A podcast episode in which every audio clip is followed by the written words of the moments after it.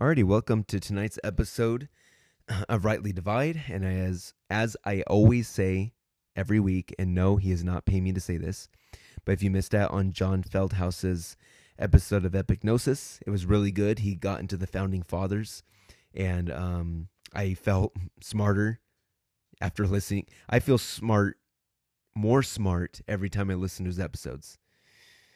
I don't know if I can say the same thing about mine, but anyways, uh, listen to his episode.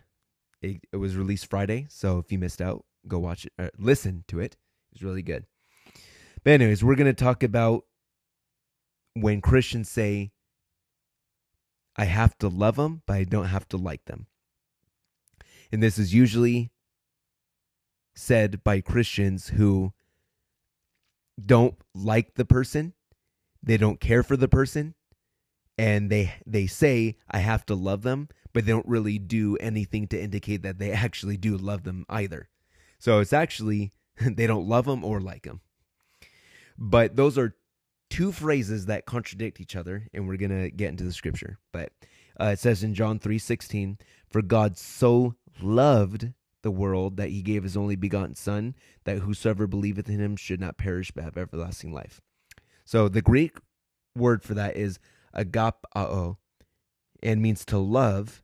But according to the Thayers, um, when it concerns people, to welcome, to entertain, to be fond of, to love dearly.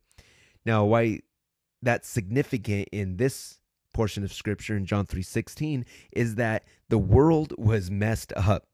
The world was doing things con- contradictory contradictory of God's righteousness and holiness they were sinful. Man was sinful. Um, like what?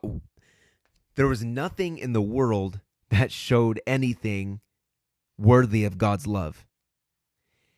But God, it says, if you insert the definition, God was fond of and loved dearly the world so much that he gave his only begotten son. So, like, why would God do that in the midst of all those things people were doing and saying at the time? And even today it's probably it's it's arguably worse now especially with everything going on in the US and around the world. Why would God do that? Why would God send his son for us?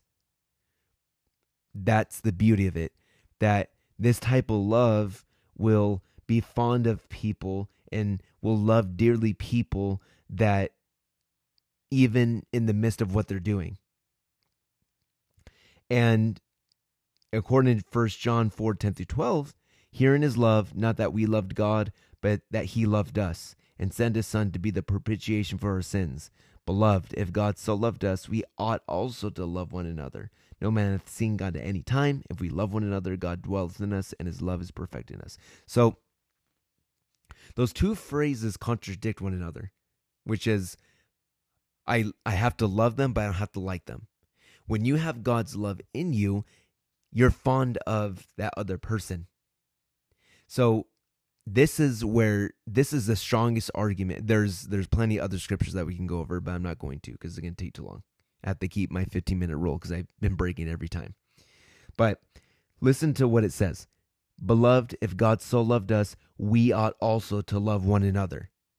How many have heard other Christians say, man, God's love is so infinite, which it is, but I could never love at that level. Okay, in verse 11, if God so loved us, that Greek word in there is the same Greek word when it says we ought also to love one another. So both are the same Greek word. That means we're able to love other Christians, even the world, but other Christian brothers and sisters the same that God loved us. God loves you a lot. If if God so loved us, we also need to demonstrate and have that love of God towards others. So I I get it. Like I'll be the first person to say that I get annoyed at other Christians sometimes. But we can't say I love them, but I don't like them. That's not biblical. When other Christians start to annoy you or start doing things that make you mad, you need to let it go because that's what God loves does. God's love does. Now, this is another teaching about God's forgiveness. I don't have time to go into that. But if you're walking in forgiveness, part of God's love is walking in forgiveness.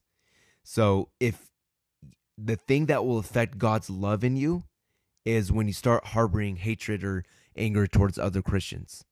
So to to keep that God godly love in you, you have to forgive and let go of things that Christians are doing to you that are annoying you or or hurting you. You got to let it go. You got to forgive and let it go. And that's how you keep that godly love in you. You might say, man, I'm not fond of this person right now. Well, it's because you have not forgiven and let it go. Uh, you got to keep your heart pure and you got to keep your heart in forgiveness. And that's how you will not get into that. That's how you won't start saying, I have to love them, but I don't have to like them. You can't be saying that.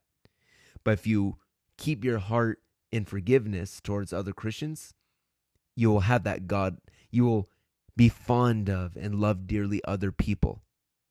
It's right when you start harboring negative or anger or bad feelings towards other Christians, that's when it's like, okay, well, that's when I know. Once you, once you start saying that phrase, I have to love, but I don't have to like, that means you have some ill will towards that other Christian and you need to let it go. So um, I'll stop right there. This is a, a record of how fast I debunk something.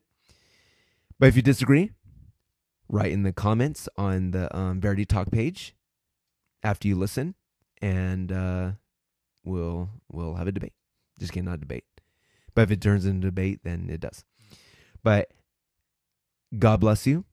And um, I will see you Wednesday for the next episode of Verity Talk. Have a good night.